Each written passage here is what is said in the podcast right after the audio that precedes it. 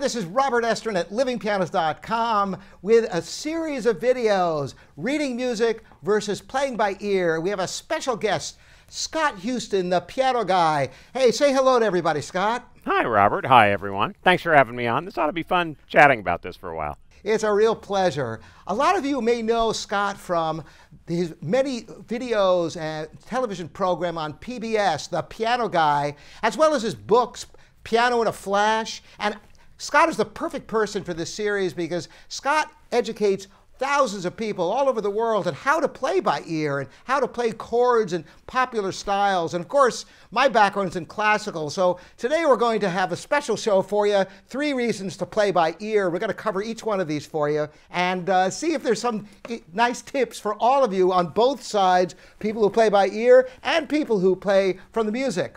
So, the first, question, first thing is popular songs. To play popular songs, what is it about playing by ear that you need for popular songs? Well, I'll give you my take first, then we'll hear from Scott. Well, popular songs oftentimes are first conceived by jamming together, and later on, after the record's produced, somebody goes and writes it all in the sheet music. Now, if you've ever tried to decipher the sheet music, oftentimes it just doesn't sound that good because it's not the original.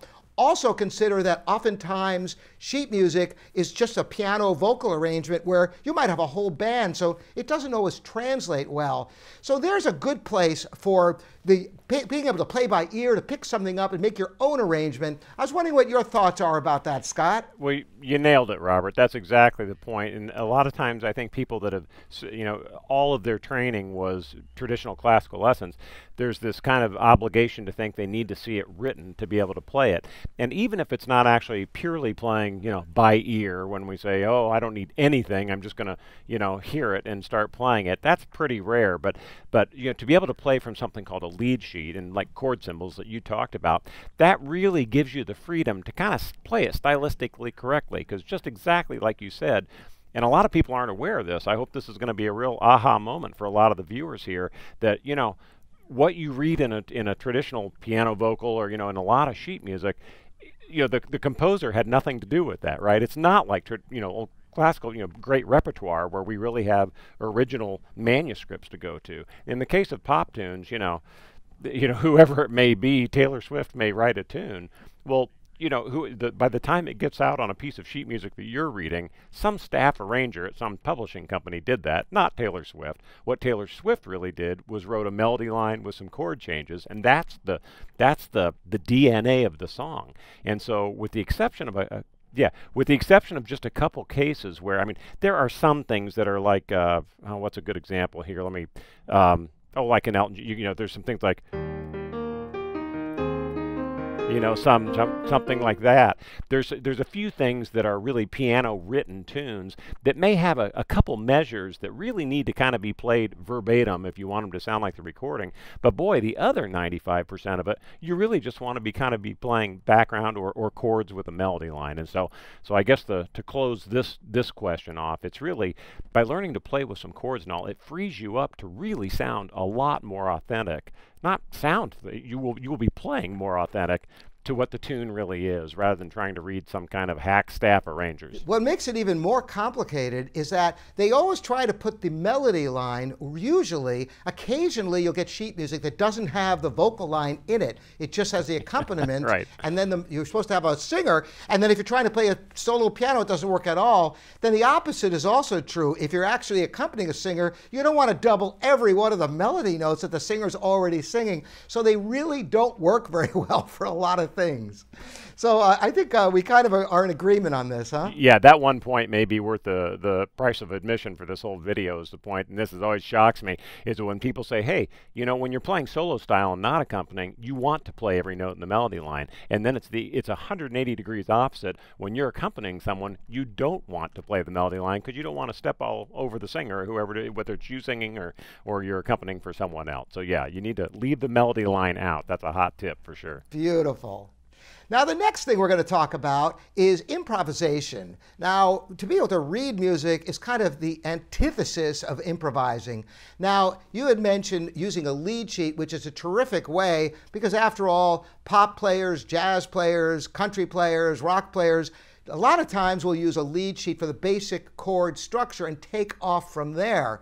But to give you an extreme example, I've seen classical musicians who can't even, you know, play Happy Birthday, you know, because they never improvise. It's totally alien to them. So uh, I think it's right up your alley to, for someone like yourself and what you teach to be able to help people to improvise. What do you think about that?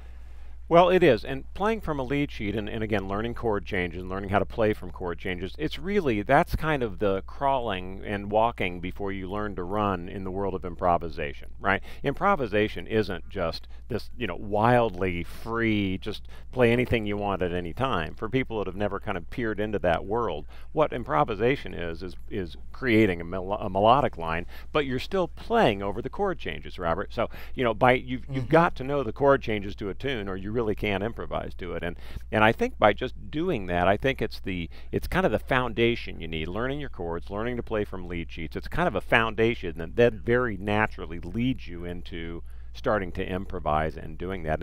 And I also think there is a, a point to be made. Your, your comment, you, you stole my thunder with the with the birthday comment. I say that all the time. I used to I used to say that to get everyone's attention. Sometimes I'd be in a room and uh, you know with a lot of uh, traditional piano players, and I'd say, "Who wants to come up and play Happy Birthday without any music?" And ah. and uh, you know it was kind of a, a, a, moment of, of truth for everyone. But I say, you know, and that's okay. That's There's right. nothing. It's just it's a, that's a situation where it's just nothing you've ever been trained to do. But uh, to, to close this one off, I think the value in that is is to realize that because it's not black ink on white paper doesn't mean it's not music, right? The, the, the written notation is nothing more than a recording of music. Music's what we play, right? I mean, that's the, it's the sound we make. That's the music. You know, sheet music is nothing more than a recording of music. So I think that's a healthy thing that, that is a, it's really tough sometimes to get uh, people that have had nothing but traditional lessons to kind of accept that, that, oh, you know, I've got to separate the fact that that that what I'm playing might not be what I'm reading. So I think that's a, that's a huge right. important point. I think uh, uh, something that is missed in classical circles is that almost all the great composers were improvisers. But we only have the recordings on the paper because there was no audio recording back then. So then the sanctity of the score is elevated to the point where people don't realize that improvisation has always been a part of classical music. So, now moving on to the last of the three points today, the three reasons to play by ear is instant gratification. Now, something I love to do with folks who've never improvised, as a matter of fact, even people who have never played the piano, whether it's a young child or an adult, is I sit, sit them down at the piano I go on the left hand side of the bench and give them the high notes on the top. And a lot of times, if there are people around, I'll whisper in their ear so people have no idea what we're doing. It's almost like a party trick. And I'll say in their, in their ear, very, very gently, I'll say, play only black keys. Because you know what? They all sound good together. You can't hit a wrong one.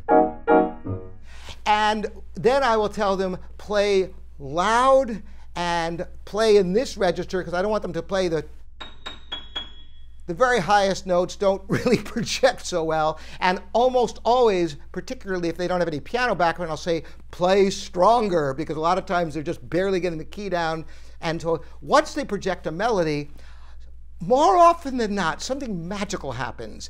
Suddenly, I give them a little kind of a groove on the bottom, and they start taking off to much to their surprise and everyone else's surprise, particularly if they've never played a note in their lives. And that's just one example how you can have instant gratification with improvisation. I know you have many techniques for this, Scott. I'd love to hear from you some of the, the uh, things that you do for people who really have limited or no experience uh, with and how you get instantly, uh, instantly good results. Well, that's right, Robert. And you know, the situation. It's an analogy that I use uh, a lot. It's kind of a funny thing, but but you know, if if you want you know, if, if, somebody's all to get somebody excited about wanting ice cream, they have to know what ice cream tastes like, right? I mean, it's like telling somebody, oh, you know, you got to work so hard to get this wonderful treat, and they're like, well, I don't even know what it, whether it's something I want, right? And for for adults, I find that particularly important. That some, you know, uh, most adults that are taking piano lessons are never going to go do this for a living, and they're not doing it as a career. Instead, they're saying, look, I want to just sit down and have some fun playing piano. I want to sit down behind this piece of furniture I've been dusting for the last 20 years, and and you know, I want to do some playing. And And and for that reason, we I just think it's a phenomenally faster route to say, look, I can teach you three chords in about five minutes. You know, I mean, how hard would it be if for me to say, here's, you know, a C chord and an F chord and a G chord? I mean, just something simple like that, and I won't waste time on this video doing it, but but to do that you you know by doing that you've all of a sudden given somebody the chord changes to probably you know 70 or 80,000 songs. And I'm not suggesting that that's all you ever want to do by any means. And everybody says oh so that's the secret. And I said no it's just a great fast way to tell somebody and to not even tell to, to get somebody experiencing just like you mentioned with you know playing up and down black notes and playing pentatonic scales and whatnot to say you know if you can taste it a little bit you start understanding why it tastes so darn good. And then that kind of gives you the incentive to want to keep going. There you go. So there's a whole lot of reasons to play by ear, and you know it is incredibly rewarding and fun, and playing with other musicians is a ton of things, and we're going to explore more in some future videos in this series. And I want to thank you again. Once again, this is Scott Houston, the piano guy. You can read his books, Piano in a Flash. You can see the locators of where you can reach Scott and see his materials. And uh, we'll join us next time here at livingpianos.com, your online piano store. Thanks everybody for joining us, and thank you, Scott. Thanks, Robert. It was really fun. I appreciate it.